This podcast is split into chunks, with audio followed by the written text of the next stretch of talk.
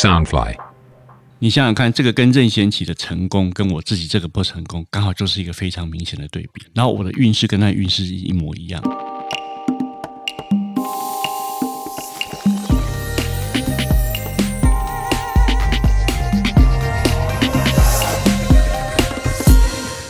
各位大家好，我的名字叫苏一平。那今天我们聊的这些东西呢，除了我知道这些奇妙的世界之外呢，还有一个就是我这几年呃钻研的还蛮深的一种东西，叫做姓名力学。其实它本来名字我是把它叫做算命力学。那为什么叫这个原因呢？我们等一下有机会会跟大家聊。大家好，我是阿哲。那今天就让我充当这个苏一平老师的一个小助理，有什么问题我会代替听众呃向这个老师发问。嗯，老师，你刚才有提到对那个姓名力学，对诶，我们我们可能会曾经听过姓名学。对，哦，就是用名字来算运势嘛。嗯那对您来说，姓名力学，你有刻意强调这个姓名力学这个典故是为什么？怎么来的？那原先呢，我们把这个名字呢，好，它它其实有各种不同的名字。然后目前呢，我们刚刚像比方说，我刚刚在讲，还是要把它讲成叫做姓名力学，但实际上我把它最后取了一个名字叫做算命力学。好，这个名字一开始你听起来可能会觉得说，哎，好像不太，就是还不太习惯。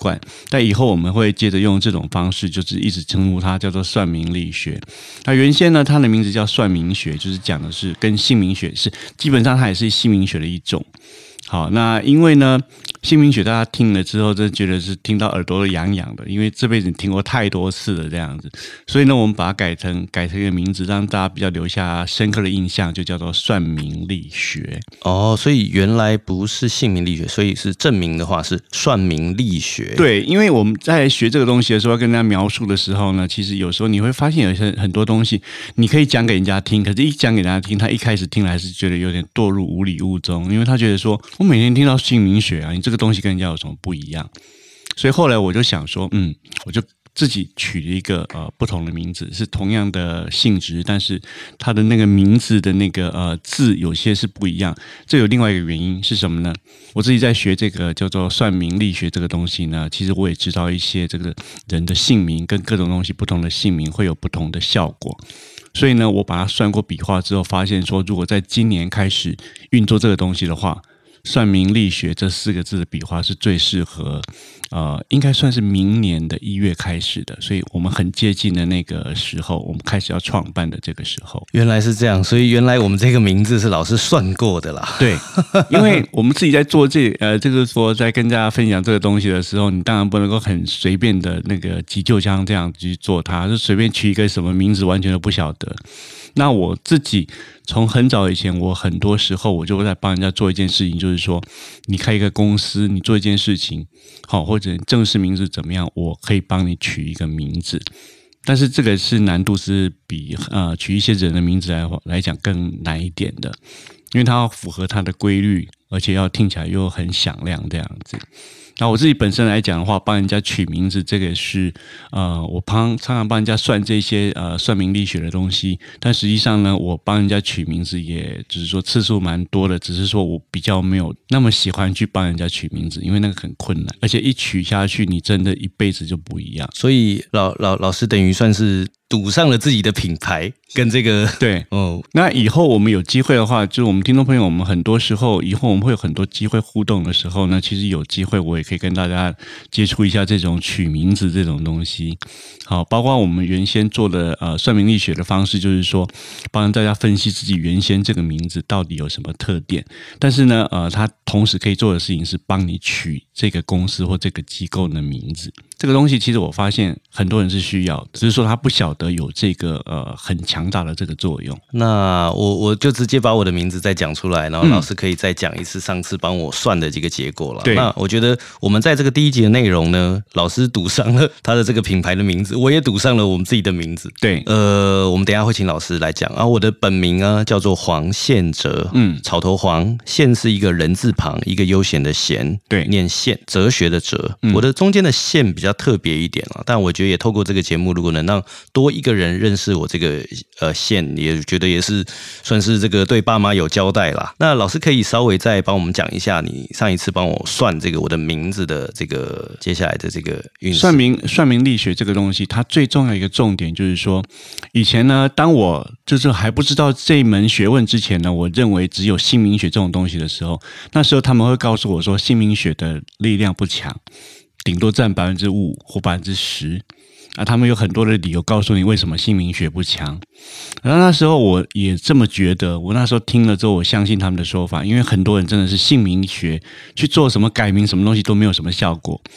但是后来我接触这个算命力学之后，发现它真的强大的力量非常的强。他只要知道你这个名字确实的笔画跟你的出生年这几个。这两个讯息就足够把你一辈子的东西都算出来，这个是很强大、很厉害的。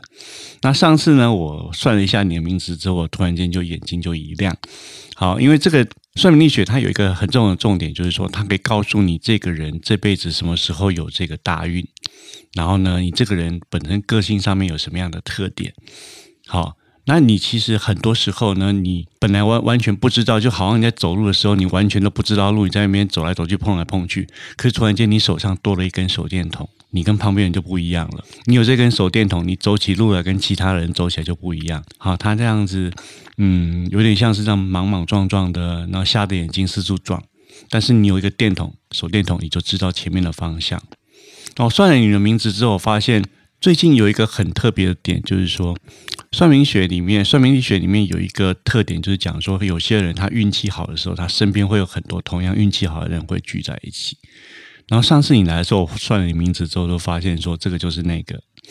我最近身边那些运气很好的人都开始聚集了一个很大的一个迹象，因为你的名字呢，哈，就是在里面算起来看起来，就是说从二零一二年到二零二二年，就其实你现在已经走了八年了。好，那时候你走一个大运叫做环境大运，这环境大运就是说，呃，简单来讲，它适合当明星。你做的事情，如果是那种有没有赚的是私房财，或者说你是写书，或者是呃那个写科什么东西，你的东西会特别受欢迎。那你这个东西已经过了八年，但是问题是有一个很大的一个特点，就是明年开始你开始另外一个大运，这个另外一个大运叫做个人大运。那时候那种大运走下去的环境跟环境大运不一样，就是说你开始你的。企图心、你的能力跟做事情的那个呃那个原动力会特别的强。这个呃叫做个人大运的时候呢，很多人在个人大运的时候就大发。好，但是呢，这个以后我们会聊到这件事情。你大发的时候要很小心，因为呢，一个人大发的时候也是大大败的时候。好，所以有个人大运的时候呢，有一个很好的点，就是说你会大发，做事情会很顺利，跟要很小心一点，就是说你千万不要在这里面，就是心里面就觉得说，哦，我很强，我很厉害，所以我就尽量的发，尽量子啊，那这样子闯下去。但是有时候有些人就倒在倒倒在这个时候，所以简单来讲。嗯，我们讲你明年开始那个大运，它就是一个会让你大发跟大落的命，所以这个东西就是说以后啊，当然我们有机会还是都会就是很仔细的聊到这个东西。好，算命力学的东西，其实它里面。包含的东西非常的深，非常的广阔。那我会在这边跟大家聊，也只是它其中一个小小的一些部分而已。真正大的部分那些东西，可能以后看看什么时候有机会我们再来聊。但是目前我们会聊聊，就纯粹只是讲你的大运跟你的个性。哎，老师，那你有算过自己的名字吗？或者自己身边的比较亲密的人的？然后自己能分享？我跟你讲，一个人学了一个算命的点，好一个东西之后，他最大的一个点就是他会把身边所有东西。全部都算遍，好，那我那个一开始学的时候就已经把这些东西全部都算遍，而且我后来只要接触到任何什么人，有机会我就把它算下去。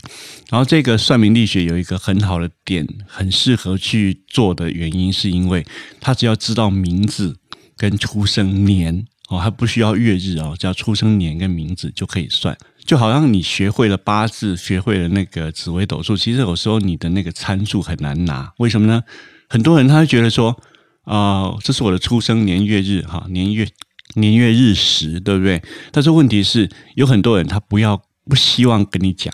或者他不希望跟你说他出生的辰的时间，好，因为很多人认为说，我如果让你知道我的出生的时辰的话，你可能会搞我还是干嘛？好，所以这个我在接触其他的算命，偶尔有接触到一点点。我一开始的时候接触一些其他算命之后，就发现说生生辰年月日很难拿。好，后来反而是这个算命力学这个很容易，很容易拿。那我自己哈，从开始学到现在，我简单的算，我大概已经算过大概一千多个人了。那个数量是数量的那个什么参数是非常非常多的。然后自己呢，我自己也算过。那自己算过的时候，你有没有试过一个感觉，就是说你算了一个命，你从小到大你都会算很多命来跟你讲各种普通命，可都不准。可是你接触到一个东西之后，算了之后，你就发现说啊，原来我这辈子。搞成这样子，是因为这个命的关系。我那个命呢，很很特别。呃，我其实我最近算过几个人呢，比较少人像我这样子。我那个命就是说，我的运势在我的九岁之前跟五十七岁中间这段时间，我完全没有任何的运。你看到你的第一次算的时候，你就真的说压抑到这种程度。但是要想到自己这辈子的话，你就开始想说，嗯，没错，你真的是这样子。好，我的人生这辈子来讲，你勉强说呢，要说算呃不成功的话，也不算不成功。但是你要说成功，也说不上。因为我自己是一个作家，然后呢，我到目前为止我已经出版过了七十九本书，七十九本只是出版而已哦。我真的写的话，我大概已经写了一百五十本书了。然后你大概没有听过一个人一辈子写了这么多书，然后呢，口袋还是空空，然后什么钱你都没有赚到。好，我很多。很多时候，其实我并没有，嗯，怎么讲呢？我自己自认为我不是很喜欢乱花钱的人。好，但是我写了这七十几本书，然后我这辈子其实拿到的钱非常的少。好，就大概等于一个月，呃，大概上上班大概赚的薪水五六五六万左右的薪水这样子的，就我的收入是类似像这样子而已。然后原先我不了解为什么，但是等到我学会这个算命学之后，才发现说，哦，原来。完全都不能够去冤枉自己，还是冤枉那个自己的性命，那个什么运气什么东西的。五十七岁就等于是在呃后年，好，所以我运运势要等到后年才会开始，就是二零二二，二零二二年，二零二二。好，那我觉得呃。老老师也也是从这个算命力学这个项目中，我们从这个题目中，嗯，我有感受到有一个强大的那个能量了，就是老老师跟蓄积很久的一个想法，会在这边做一个再一次的这个发挥。没错，这个东西还有一个很有趣的乐趣，就是说我今天如果看到一个人，比方说我电视上面看到一个企业家，一个什么人，他有发生一些什么事情，我就要知道他的名字跟他出生年之后，我立刻就算，然后算一算就发现说原来是这个原因，都会这样子。那今天大家当然就是说算这个东西的时候，其实我们在算这个，就是说类似像呃算命这种东西的话，很多人他有一个盲点，就认为说。你必须告诉我所有东西都是准确，我才觉得这个算命是很厉害的。但实际上，你你可以发现，这辈子算过所有人的命，几乎都是不准的。嗯，好，那勉强有一些东西呢，应验什么东西的话，你可是你仔细去想一想看，可能跟这个算命也没有关系。嗯，它只是刚好告诉你这件事情应验了而已，但是大部分都是不准的。嗯，那所以我接触那么多年之后，这个算命力学是所有接触过的东西是最。具体而且最有感觉的，就是说他算出来的那个东西呢，其实你大概嗯会有八成到九成的那种命中率。好，当然我们不可 不可讳言的，他有时候还是会算出来的东西是跟你所理解的东西是不理不了啊，就是说不符合的。但是我后来也发现这个是有原因的，嗯，就是算命算出来你是这件事情的话，他只告诉你会有这个趋势。但是实际上，你如果很多东西没有配合，或者说自己没有去追上一些东西的时候，你还是不会让它实现。但是至少这个呃算命学呢，我发现只要你听从他的一些指示的东西，你可以呃至少有的有些东西是呃完全跟一般人不一样，你可以得到不同的东西。就是说，你会知道自己个性上面的很多的缺点跟很多的优点。然后第二个，你会知道你什么时候有运势。好，这个很有趣哦。你有时候，你如果硬要去冲一件事情，比方说有些人他去创业哦，很努力，然后做事情赔了很多，然后赚了那那个什么那个付了很多钱，他说是起不来。可是你仔细算一算，因为他他的命要到五年之后才会开始。那有些人呢，你就发现呢，他没有很能努力做什么事情，他只是这样傻傻的在那边跟人家去投资啊，什么东西，突然间就突然间大发起来，然后后来才发现说，原来是跟这个时运那个大运是有关系的。嗯，很多时候就是说，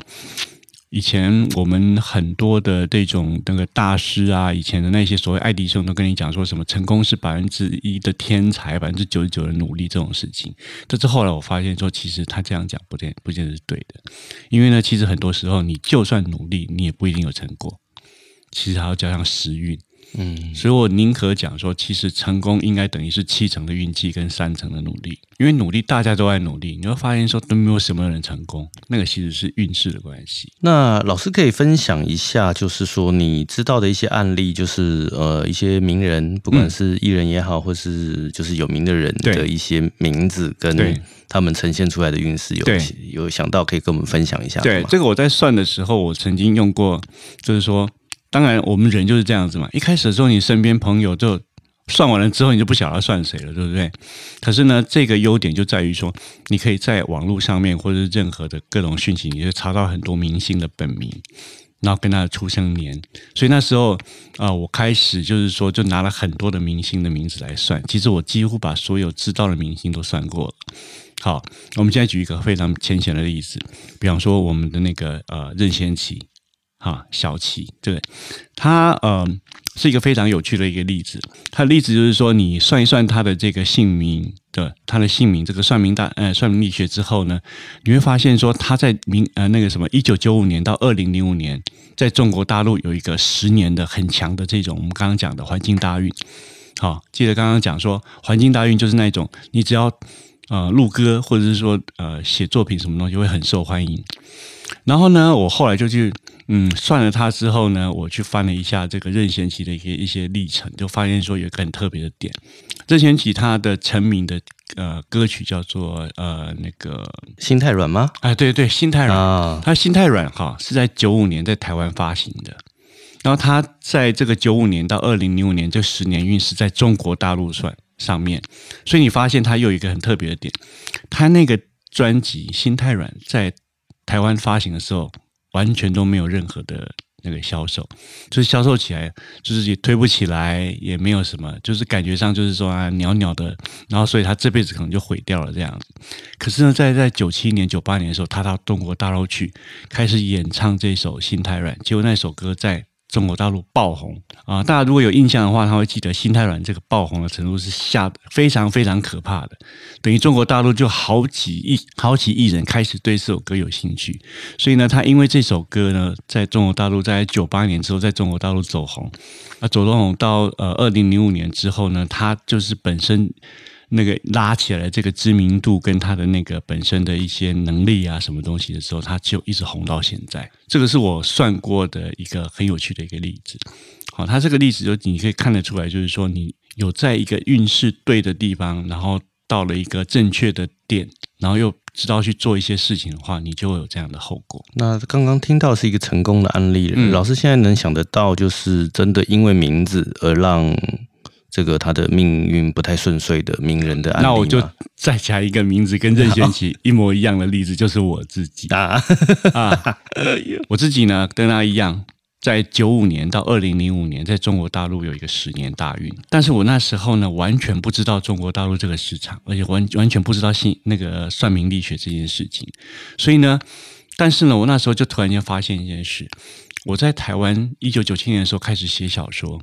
然后一九九九年的时候，突然间在大陆突然间就大红起来，网络上很多人把我的作品就是把它翻成那个呃电子档，然后就放在网络上面去，然后很多人开始盗版。所以呢，这十年的时间，我在中国大陆那七十几本书，我至少一本书都可以赚到十万本。可以卖到十万本左右这样子，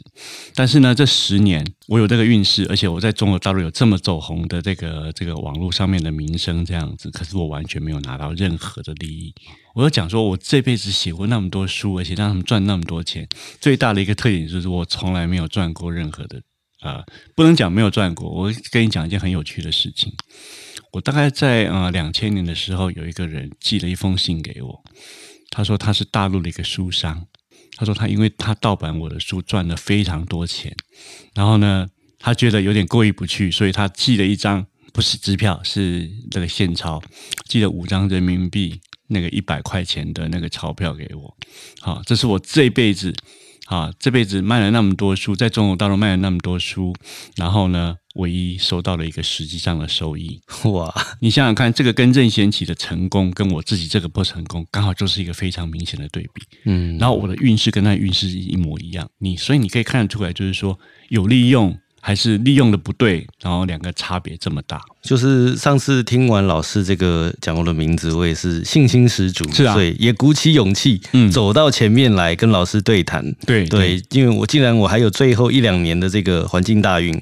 那我们就想办法，呃，走在前面。因为过去我的工作就是一直在帮别人，呃，因为我是从事这个电影幕后工作，是对电影录音师。那等于也透过呃我自己的想法的转变，然后也因为老师的这个这个算命力学，让我鼓起勇气走到前面，试着用声音来创作。对，像像你这个例子，就是另外一个，我们现在讲一讲一句，就是说，哎，比较这样讲，比较呃，不是不是很好听的一句话，就是说，其实也是一个用错的一个例子。你是一个应该在外面的那个场合上面这边唱歌，然后在那边表演东西的这个命，